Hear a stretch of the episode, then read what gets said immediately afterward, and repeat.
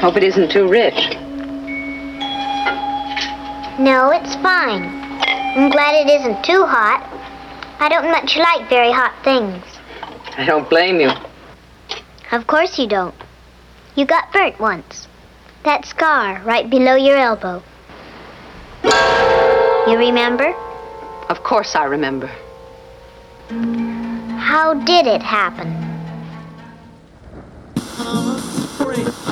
Come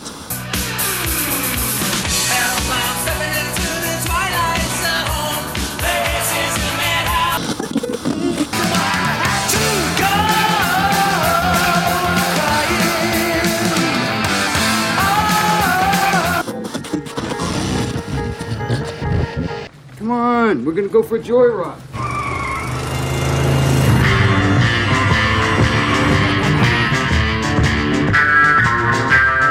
You've just made a wrong turn heading south onto strange highways. Enter death's waiting room, if you dare.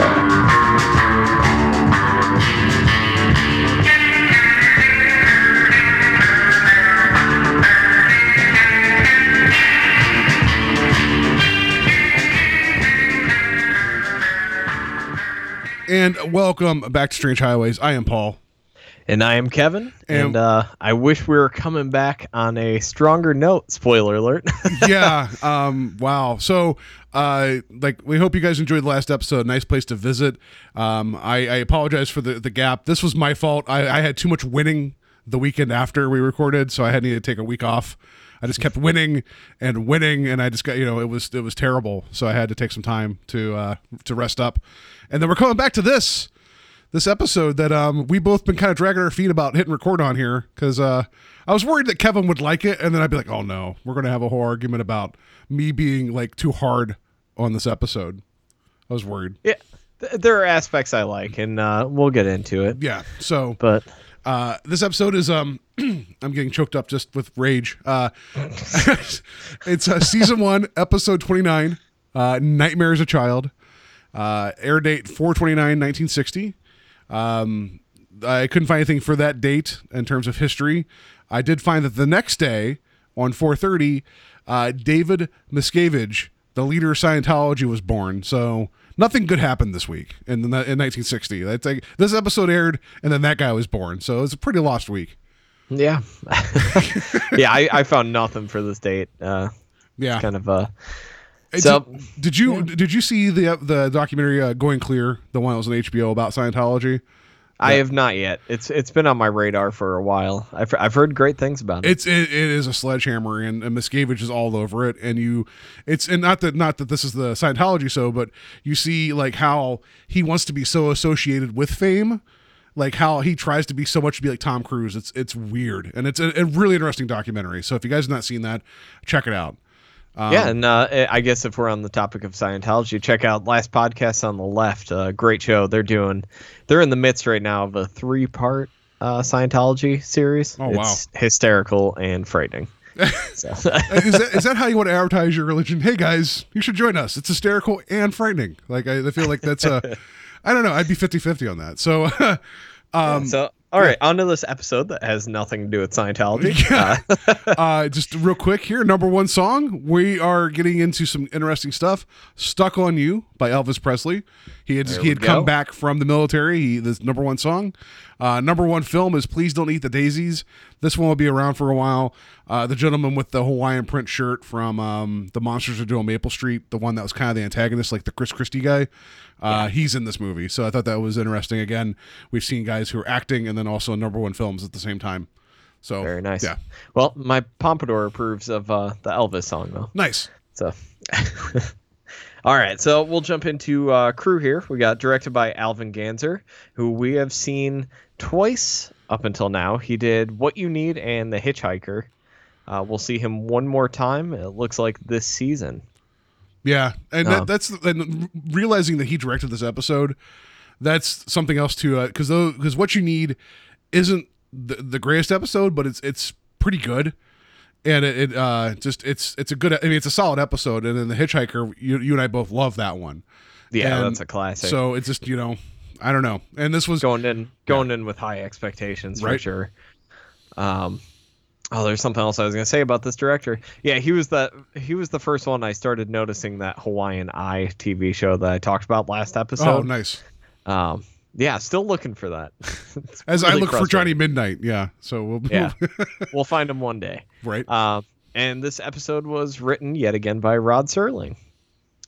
So we will jump into cast here. We have Oh. Janice Rule. Uh, did you have No. I was just going to say featured music uh, by Jerry Goldsmith, not John Williams. I want to correct myself before it happens. Just point that out. So, and I and, the music actually, I feel like is the best part of this episode. So that's I wanted Yeah. to point that out because it's actually quite good. So yeah. trying Anyway. to, I'm trying to draw attention away from that uh, screw up a few weeks ago. that was completely on me. Like I feel like I feel like I got to turn in my card. It's like Paul, I'm sorry, you can't podcast about TV or, or you know pop culture anymore because you screwed that up. Like I'm sorry. Here you go. Yeah. eh, Eh. it happens. Yeah. There's, there's a lot of names rambling around in our heads constantly. So things are going to happen like that. So, all right, I'll jump into cast here. We have Janice Rule as Helen Foley, your main character. Uh, the only thing that I was really familiar with that she was in was uh, Robert Altman's Three Women. Uh, this was her only Twilight Zone, and that she was married to Ben Gazzara at one point. Yeah, I wanted to mention that Jackie Treehorn from The Big Lebowski, and also whatever his name is in Roadhouse when he's the jerk that runs the town. Yeah. Um, I also want to point out that she was in a movie uh, called The Ambushers, and I, I, I um, clicked on the link on Wikipedia, and some for some reason someone had to include in the Wikipedia article about this movie. Uh, and it says in quote where she was rather amusingly undressed by way of a villain's magnetic gun. I- That it's sounds like- incredible. It's like citation needed, you know. Like like, but Yeah. someone had to put that in Wikipedia, you know. So I, I don't know how you get rather amusingly undressed by way of a villain's gun. I feel like now that's a crime, but back then people laughed at it. I don't know, but whatever.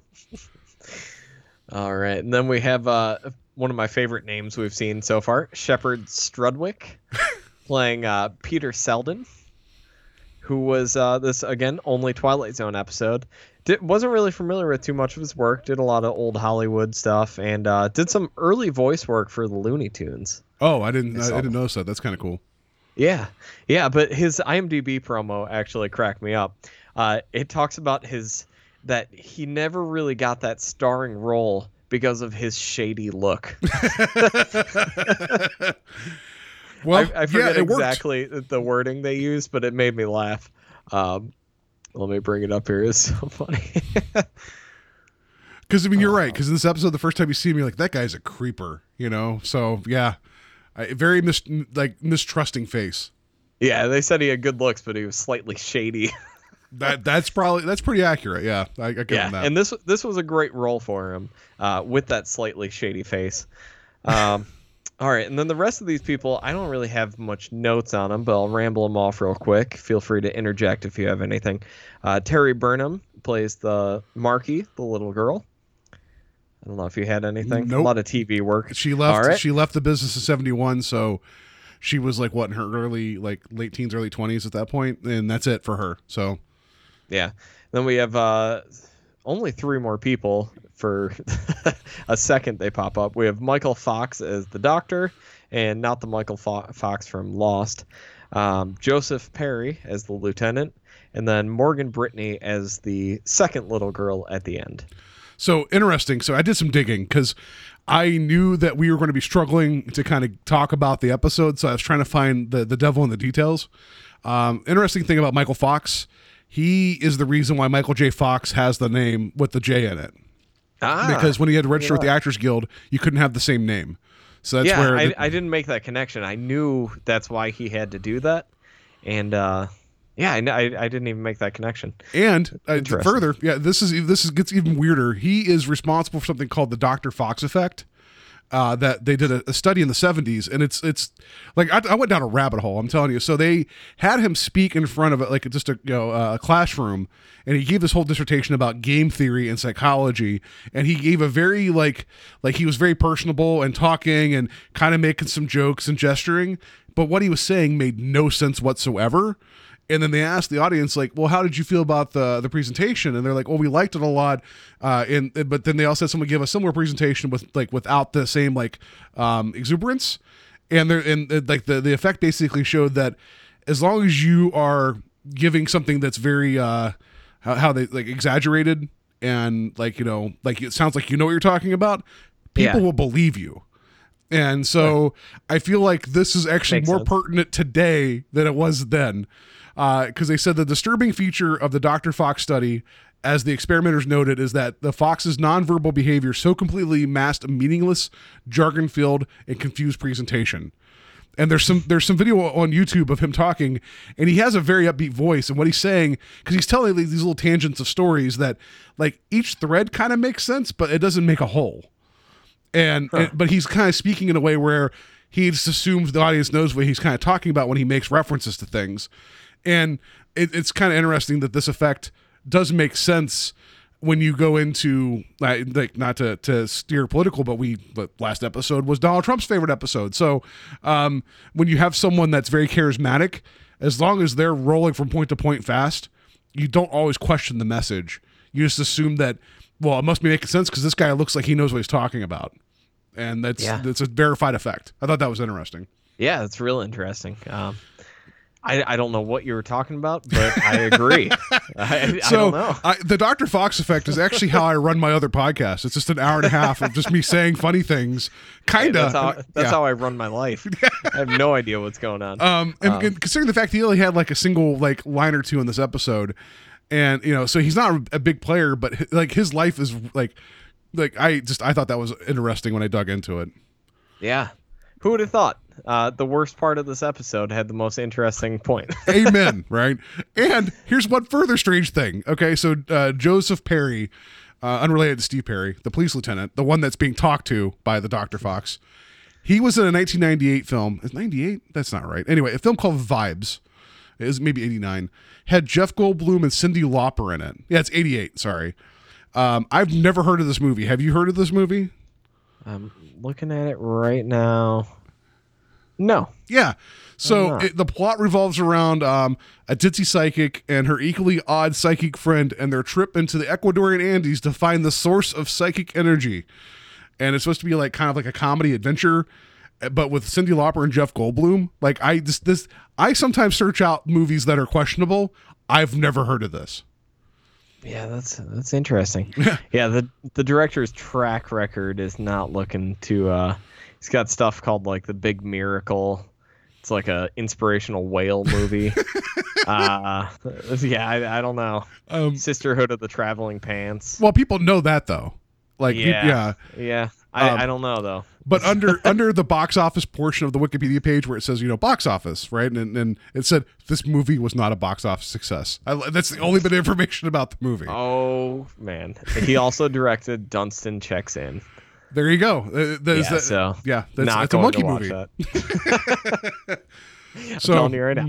there you go. I, I couldn't help it. I'm sorry. I went down some uh some rabbit holes and then uh yeah, I thought that th- those those facts are way more interesting than the episode we're about to talk about.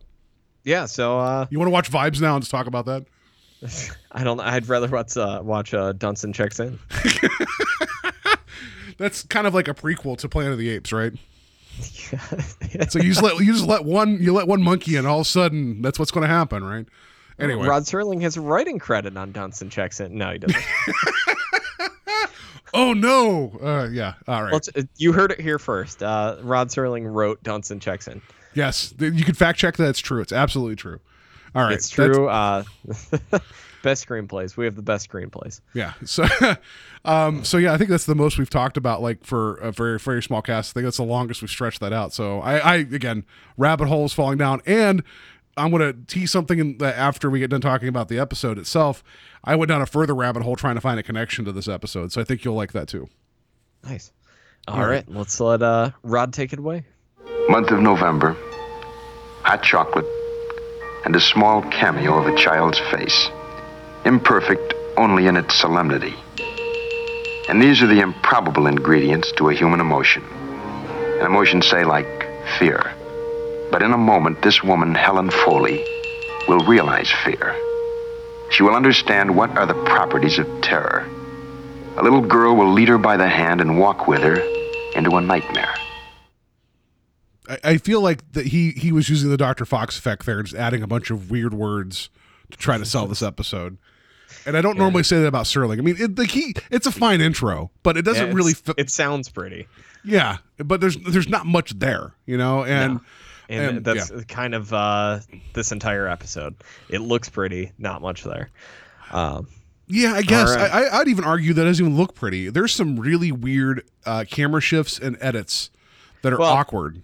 I guess I won't say looks pretty, but uh, it has atmosphere Yeah, uh, I, with like- some of the performances. But uh, all right, we're ahead. getting ahead Yeah, of please. ourselves. We're getting way ahead of ourselves. um, all right, so this will probably be summed up in about three minutes here. so we open up. Uh, wh- what is her name? Helen Foley walks into her apartment building, and it is the same apartment building from what was the episode, the boxing one called? Uh, was it the Big Tall Wish? Is that the same one?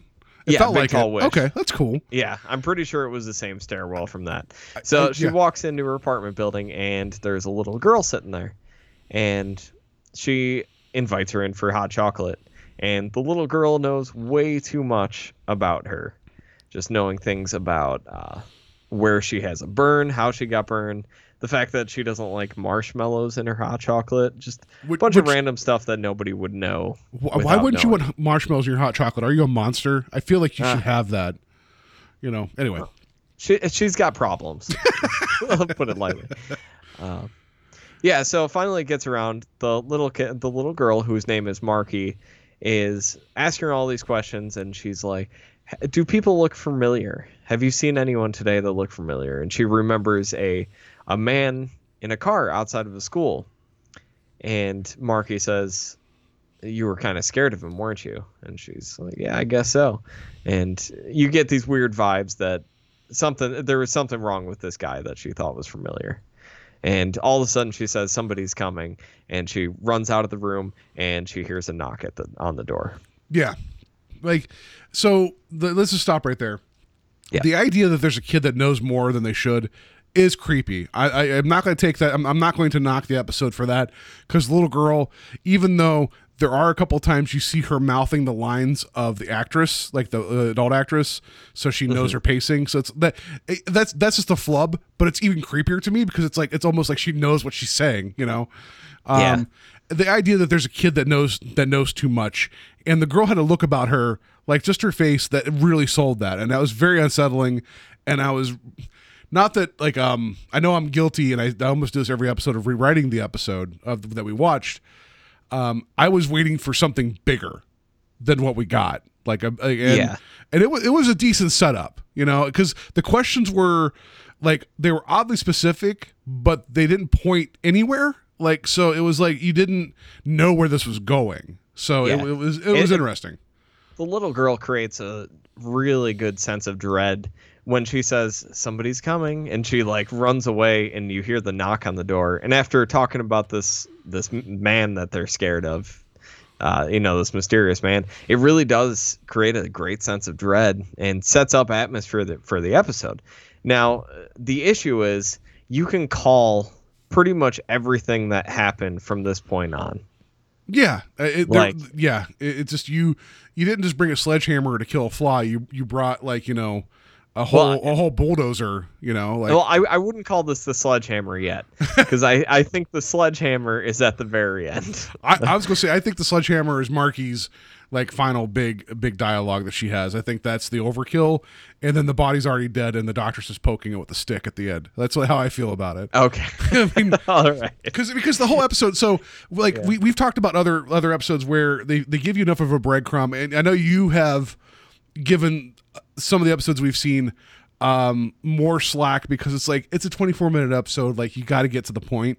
I feel Yeah. like this one it it uh, it wanted to leave you guessing what was going on but then it almost felt like halfway through it's like crap we got to tell everybody what's going on. So we got to just fit all this in right now. And it, it, it felt like it was slow to start and then it just tore through all the revelations so fast that it just felt like it it was very limp you know when it got to the finish line Yeah, and the revelations, uh, like I said previously, was they were just they were obvious. Yeah. there there is nothing surprising about the episode. Uh, I think that sense of dread that I was uh, talking about with uh, the man showing up. Once he does show up, all of that is pretty much lost. yeah i mean yeah. as soon as you get the reveal um, uh, with the conversation that they have, just through his body language and his shifty eyes, and I guess his uh, his uh, shady look.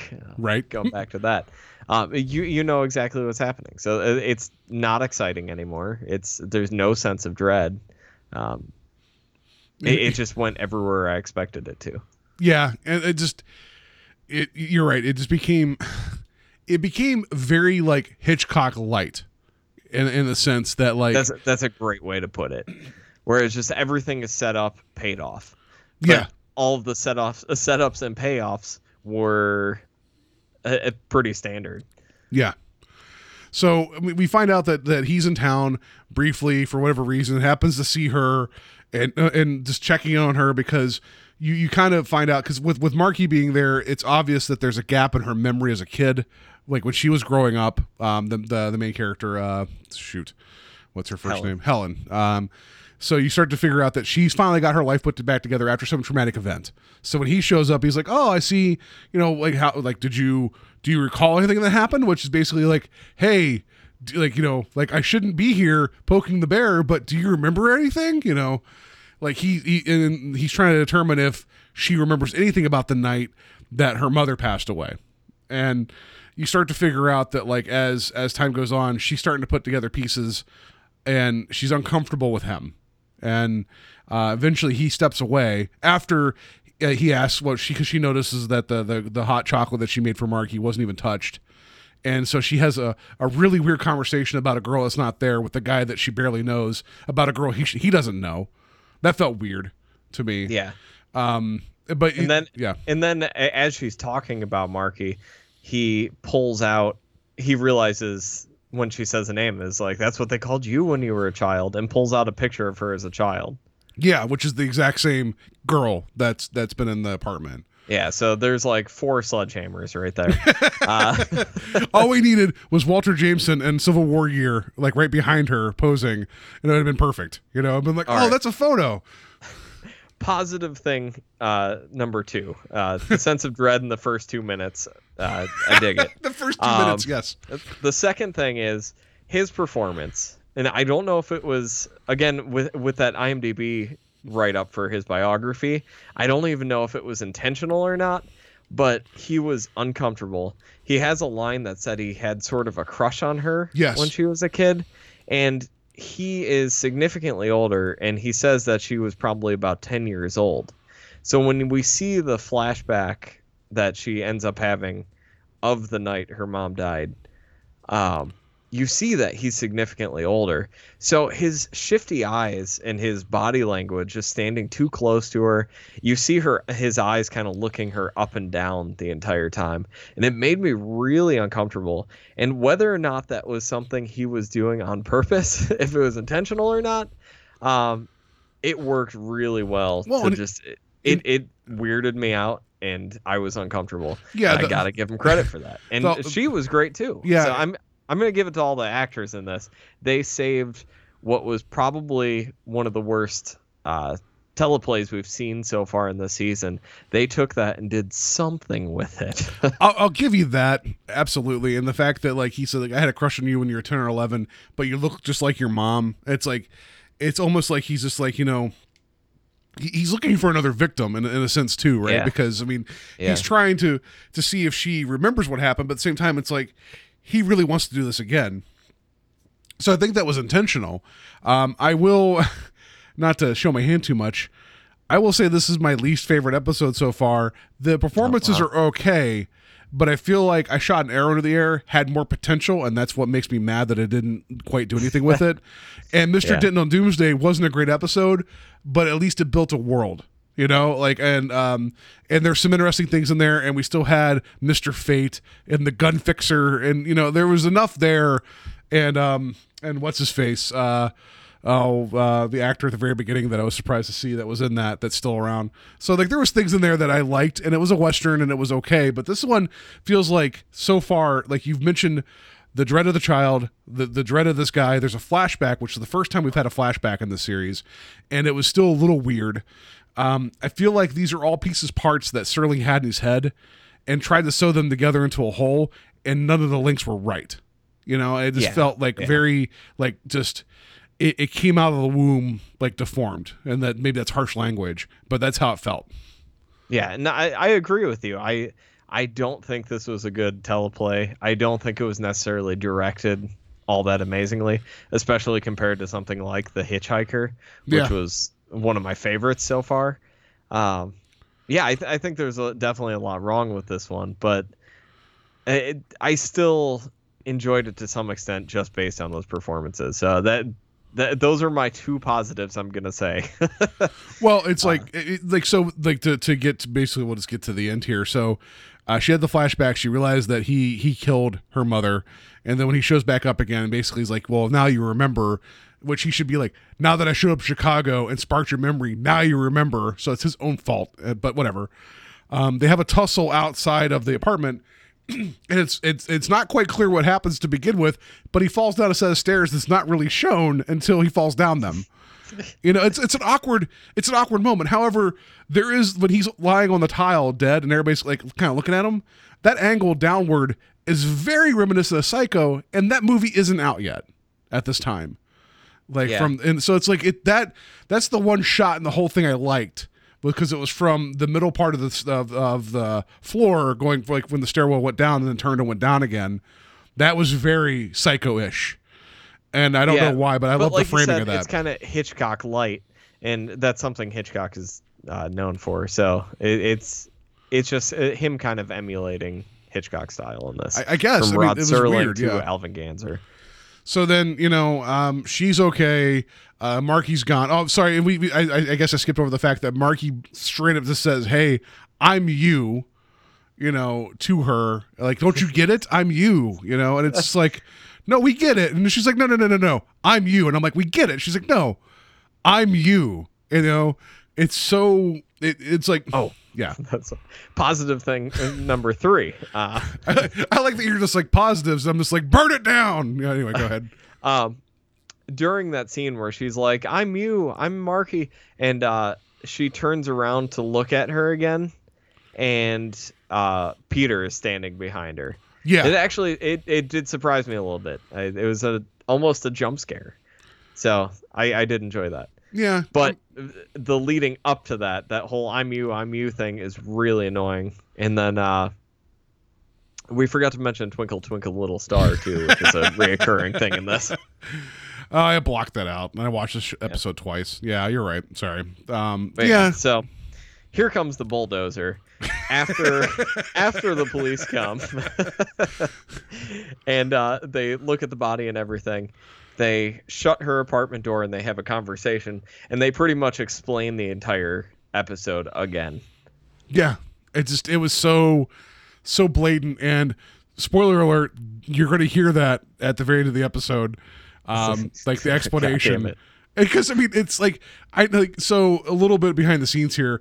I try to find something at the beginning of the episode that that ties into the episode itself. This one was a wasteland for me. It felt like either it was too much or not enough, and the scarring between the two of them, between uh, older Helen and younger Marky, that felt like that was at, at least a decent part of dialogue. But the rest of it was so on the nose it hurt. And then Yeah. the doctor dialogue at the end is so on the nose that the, that he shoved his finger into the nose and into the brain, killing everybody. And I figured that would be a good uh, you know, way to, to end an outro because I always try to find something kind of funny for the end. And this isn't funny. It's just like, by the way, audience, I'm going to turn and look at the camera directly, which he doesn't do, but you might as well have, and just it's, say it. It's infuriating. You know, I, I've said three positive things about this episode now, and all of those positives are basically erased during that final scene Yeah, and and- because yeah. it, it is such and I and I understand. You, you, it's earlier. You know, the audiences aren't as sophisticated as today. You know, we've we've seen things like this a million times now. So watching it now, you can guess everything. You understand everything. Um, but we have seen Twilight Zone episodes so far that have been way more vague and way more intelligent and treat the audience with so much more respect that this is just mind blowing to me. You're right. Like even as much as I'm not a fan of the ending of Mirror Image, it left you to determine what happened. You know, Yeah. like and just Yeah, that. and it, it treats you as an intelligent viewer. and that's why uh, Twilight Zone is so well regarded and is held up this long is because it was a smart TV show. It was ahead of its time. It still holds up with writing and everything in uh, in the current uh, world of media right now. And it, this episode just feels so dated, just Yeah. from a storytelling point of view. It- it feels like it's it- yeah. infuriating. it, it feels like like like another network's like, hey, we got to have a Twilight Zone episode. Give us one. And someone's like, I kind of have an idea, you know. And it's like, okay, cool, you know. And it just it, it just feels like it's it is definitely. I mean, I'm glad I watched it because one, I, I'd never seen it before, so I did not know what to expect. Um, and I know the whole goal of us is to watch all these in their completion. So I'm glad that I've done it just for the sake of, of collecting, knowing that I've seen them. And it, will help me further speak to future episodes, right? Because hopefully we have some coming up that have involved children that are creepy, that are better. And I bet you there are. Um, Yeah, I'm so I'm thankful for that. And I, d- and I, I guess before I get too much into saying that I I really did not like this episode. I, I usually watch these with with my wife, like the first time blind, just because I just wanted to experience them, and I think that's fair to the episode. I don't want to overkill with research, and we just watched it, and I was just quiet, and then we got done, and I looked at it, I was like, huh, that wasn't very good, and that was just kind of like. It just felt really flat to me, and and and and her her bar of what she likes and doesn't like is a little different than mine. And she was like, "Yeah, that wasn't very good." Um, so you know, it, I, I don't regret watching it. Uh, at the same time, I, I hope to never get back to this one again unless something changes my mind completely.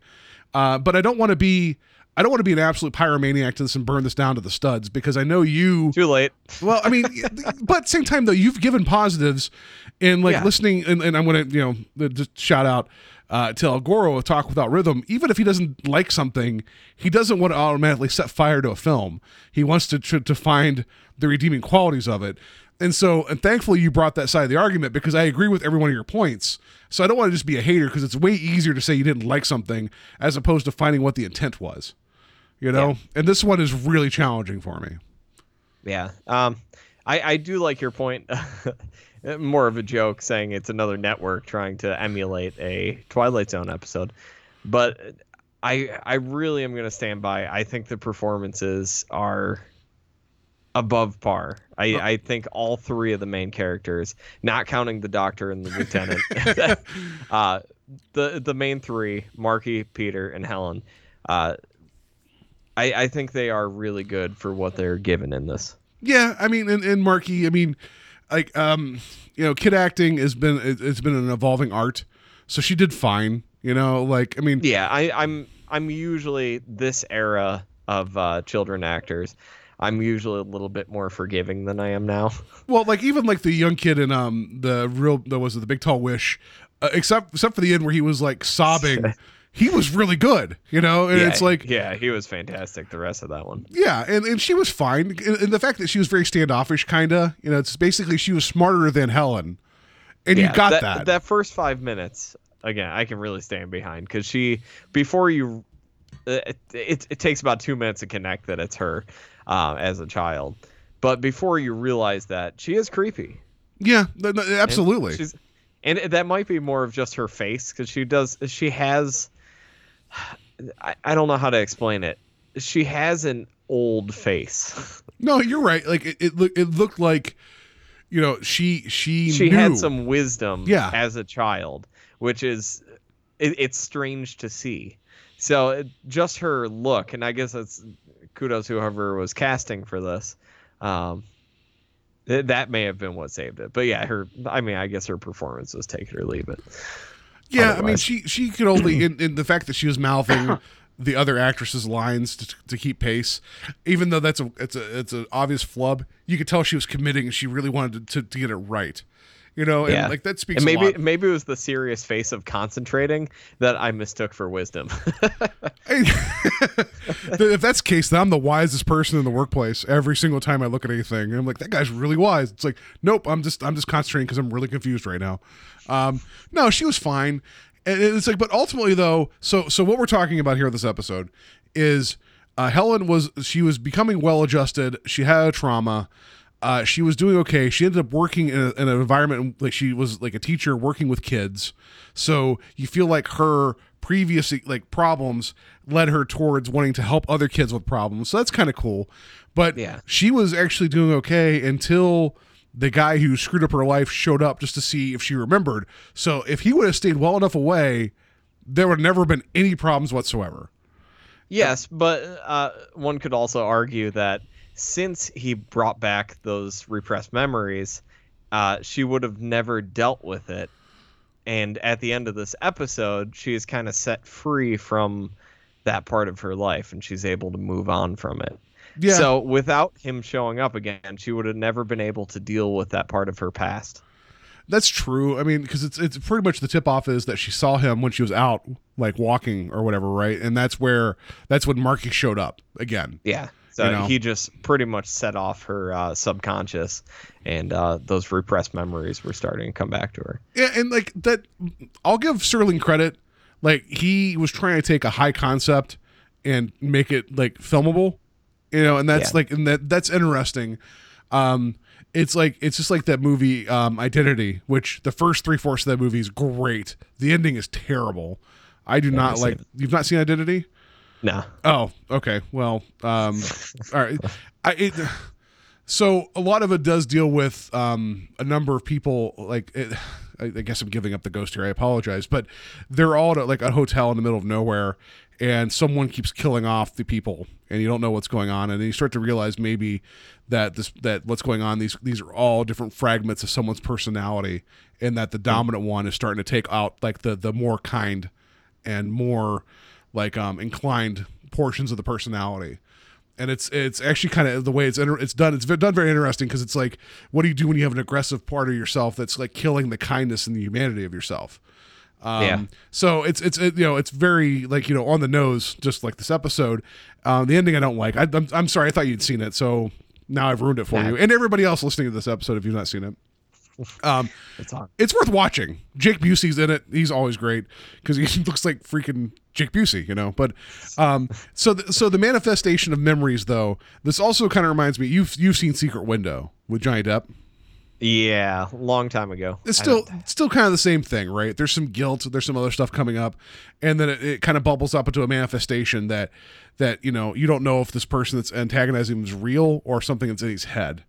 Yeah, that's that's a tough that's a tough rope, a tightrope act to to to to actually cross over and tell a good story. You know, Yeah. I mean, just like Fight Club. I mean, how, you know, the first time seeing that movie, you had I, I had no idea what was going on, and then when it's revealed, you're like, oh, well, that all makes sense now. You know, like so. I- yeah, I, well, uh, like you said, it's a it's a really high concept, and for him to try it in 1960 is uh, admirable. Like I, I think it's uh, great, but I I don't think he had enough faith in the audience.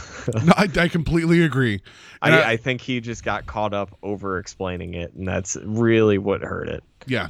So, uh, do you have any other other notes about the episode or anything else? Because I feel like I feel like I beat it up too much. So I apologize to Nightmare as a Child. Um, but I just I I was gritting my teeth coming into this because I'm just like I don't want to be the hater, but there's there there's elements that are okay, but I, overall I did not like this episode. Yeah. Uh, no, I, I think I hit my three positive points. that was my that was my goal. All right. So, um, so talking about um, buried memories and recovered memories, uh, I started going down another rabbit hole, and so there was something.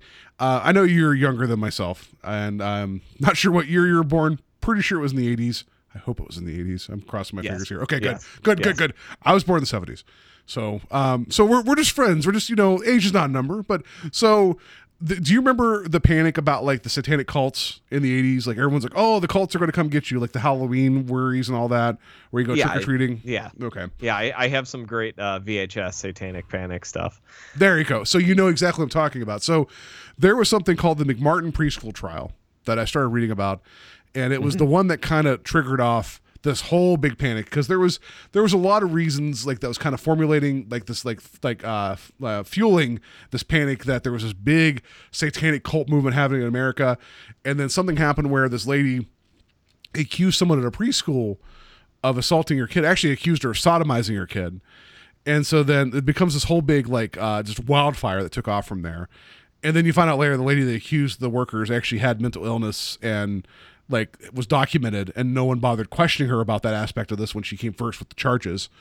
And it became this trial that lasted like over the course of seven years from like when it all started to when the trial actually ended there was all these accusations about all these kids that were um, that were saying that these things are happening at preschools. Um, and the thing is though that like the the reason i tie this into this episode because uh, even though i feel like her real memories are coming back and that actually helped her save the day there's been a lot of debate about whether repressed repressed memories are actually a real thing. And if um if they're not backed up with evidence do we take them seriously or not? And with this whole trial the the there's someone who it was uh there's a social worker named uh, Kee MacFarlane uh, who actually questioned a lot of these kids. And she developed a new way to question them. And that's where the whole joke of show me on the doll where they touched you she Yeah. used that as a way to, to try to coerce kids into telling them what happened Yeah. and it's it, it's like she was leading all these kids and they were coming up with these crazy stories. Huh. um and, yeah it's just like one of those things where you start like thinking that's a joke but it actually happened right? So um what was it? There of all the arrests made there was no convictions. Uh at the time when it was all said and done it was the most expensive uh trial in us history with no convictions. Um, and the and the interesting thing here, what was it? Uh, when shown a series of photographs uh, by Danny Davis, who was the the lawyer that was um, uh, one of the lawyers in the case. I can't remember which side. One child identified actor Chuck Norris as one of the abusers. So he just showed a bunch of photos. It's like, which of these guys abused you? He's like, that guy. That was Chuck Norris. So, um, but it was weird. Like just all Yeah, the that's- stories they came up with. They talked about tunnels. They talked about people flying. They talked about sacrifice. Because these kids were all like, well, they wanted me to talk, so I just started talking. And it becomes it was this whole like I it was I remember this. I remember going out trick or treating and my mom went with us because she heard that that kids that were blonde haired and blue eyed were being taken by cults and she was terrified of this. And she had one of those little those little mini Louisville sluggers, like the ones that are about the size of your forearm. She had that upper sleeve of her shirt or her jacket while we went out trick or treating in the middle of nowhere, West Virginia, um, in a town of like you know a couple thousand. She was waiting for those sat- sat- you know Satanists to come get us. Didn't happen, but the whole idea of of forced memory and recovered memories. Like I, that's about as close as I can get to anything tying to this episode. And again, the McMartin preschool preschool trial, way more fascinating and interesting than than I feel like what we watched. Oh man. Yeah. Well, I guess a tying, uh, really tying in that into the episode. What if, uh, what if Peter Selden didn't exist either? I would have liked that. You know, like Yeah. the whole the whole thing of like she witnessed something bad happen and then like like you have um I don't know, you have the younger self trying to protect her against this other darker thing. Like I another movie. Did you see Split, the Shyamalan movie? I have not. it, it kind of deals with some of the same ideas and that's not giving anything away because uh, the whole the whole thing of the trailer is that you know that um uh, what's his name? Um Xavier uh, the actor that that whatever. He has like 22 identified personalities and he shifts between them. And so you get the idea that there's a power struggle. And so it's it's interesting how these personalities will come to protect him or have their own agenda. So I was expecting something like that but maybe that's too high concept for this time. Yeah, I think that's a step too far. Because I was gonna say if it didn't have the police and the uh, doctor outside explaining the episode, you could almost take it as that. You know, after she kills that guy, who knows if he actually exists? If they would have left it at that, it would have been, again, here we go rewriting. But I think it would have been a little bit more solid. Yeah, I, I, I agree. Um, So then you could you could interpret it either way. Um, yeah, I, I think he just hammers things down a little bit too much that is not really left up to uh, your own devices there. Which is weird because you got something, you have other episodes like you've mentioned that uh, leave so much in like the, the margins that they don't explain why, and you just assume. Like the last flight, you're just like, well, that's a weird cloud, and that's how it happens, and that's fine, and you just accept it. I don't know what his his They ultimate goal. back. Now the cloud has this chemical in it. that lets only British World War One pilots fly through for only a day and a half or whatever. You know, like that. Like that would be weird, right? It's it's it's a two, it's it's it's only it's two ways, but you have to be British and be a coward. You know, like what? Yeah. So, um, it's almost like the end of uh episode three of Star Wars, where it's like, oh, Leia died of a broken heart. Do we need that? Like, do we really need that? She died during childbirth. It's not because her heart was broken because uh wooden actor man broke her heart, you know, whatever. So Yeah. yeah. Anyway, I'm sorry. Yeah. I, I feel like I'm really So- against this, so I apologize. No, so that's a nightmare as a child. And scene. Uh. All right, no. Um. So yeah, let's just go ahead and we'll we'll get to the twist.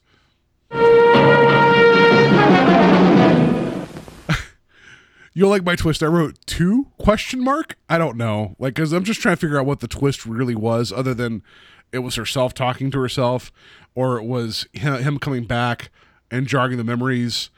Both It just- acceptable. yeah, I don't know. I just, I I don't want to give it a one, but I, I just, I, just, I don't know. What do you got? Are you going to? I, I, yeah, two question Okay. mark. I That's what still I'm had two in. question mark, so I wasn't sure if that was the final answer. Uh, I'm. You're, you're gonna laugh. I'm gonna give it a one. Whoa! Yeah, I. I think this is a weak teleplay. I was not surprised by anything that happened in this. I was actually irritated by a lot of the storyline. um, but again, it's not a complete flop for me. So that that's twist rating only.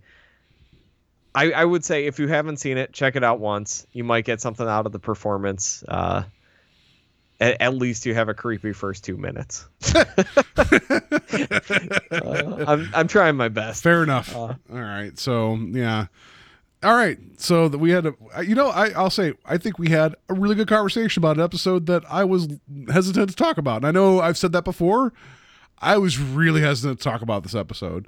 And I'll also let you know that I watched this before telling you that I needed to take a week off because I'm like, I don't know if I want to sit down and write notes about this episode right now. So, you know, it's just kind of those things where I'm like, I'm tired. I don't want to deal with this, you know? So that's what happened. Um, yeah, uh, that's it. That's Nightmares of a Child. Uh, next episode is a stop at Willoughby, and it's not Willoughby, Ohio. I, it's somewhere. Um, I don't know if you've seen this episode. I've seen it before because I was living in Willoughby, Yeah, Ohio. Yeah, so that, that- I think this will be a good one to talk about next. Uh, but Kevin, how can people find us? Oh man, it's been a while. Uh, you can find us on Facebook, Strange Highways Podcast. You can email us at strangehighwayspodcast at gmail.com. Uh, leave us messages on what you think of our show. Let us know uh, what you think about the actual episodes of The Twilight Zone. Leave us emails, voicemails. Love to read them off on the show. Uh, what else am I missing? Find us on iTunes, Stitcher, and Google Play Music. And it would really help us out if you'd rate and review us on there as well. Yeah, like um, that's my call to action for you guys. Uh, go to go to Google and iTunes and and rate us, and also like you know give us some feedback. I think that'd be fun to actually talk about your guys' viewing of the episodes because I know there's Yeah, a couple I- people I- that are, are watching these out of order, and that's fine too. I'm not saying that's a bad thing. Pick and choose. We we've done what uh, this is the 29th episode, or sorry 30th because we did the time element. You know, whatever. Yeah. Just let us know. Yeah, you know what we're doing next. It's never a surprise. So. It's true. so so yeah, that's going to do it for us this week. Uh, like next week, a stop at Willoughby, and I know we try to come up with something like really witty about this about the episode, and I got nothing. So um, just you know, go have some go have some hot chocolate, put some marshmallows in it. God damn it, like an American, and yeah, enjoy enjoy your week. Yeah, and watch out for uh, creepy children sitting on your steps. I don't know.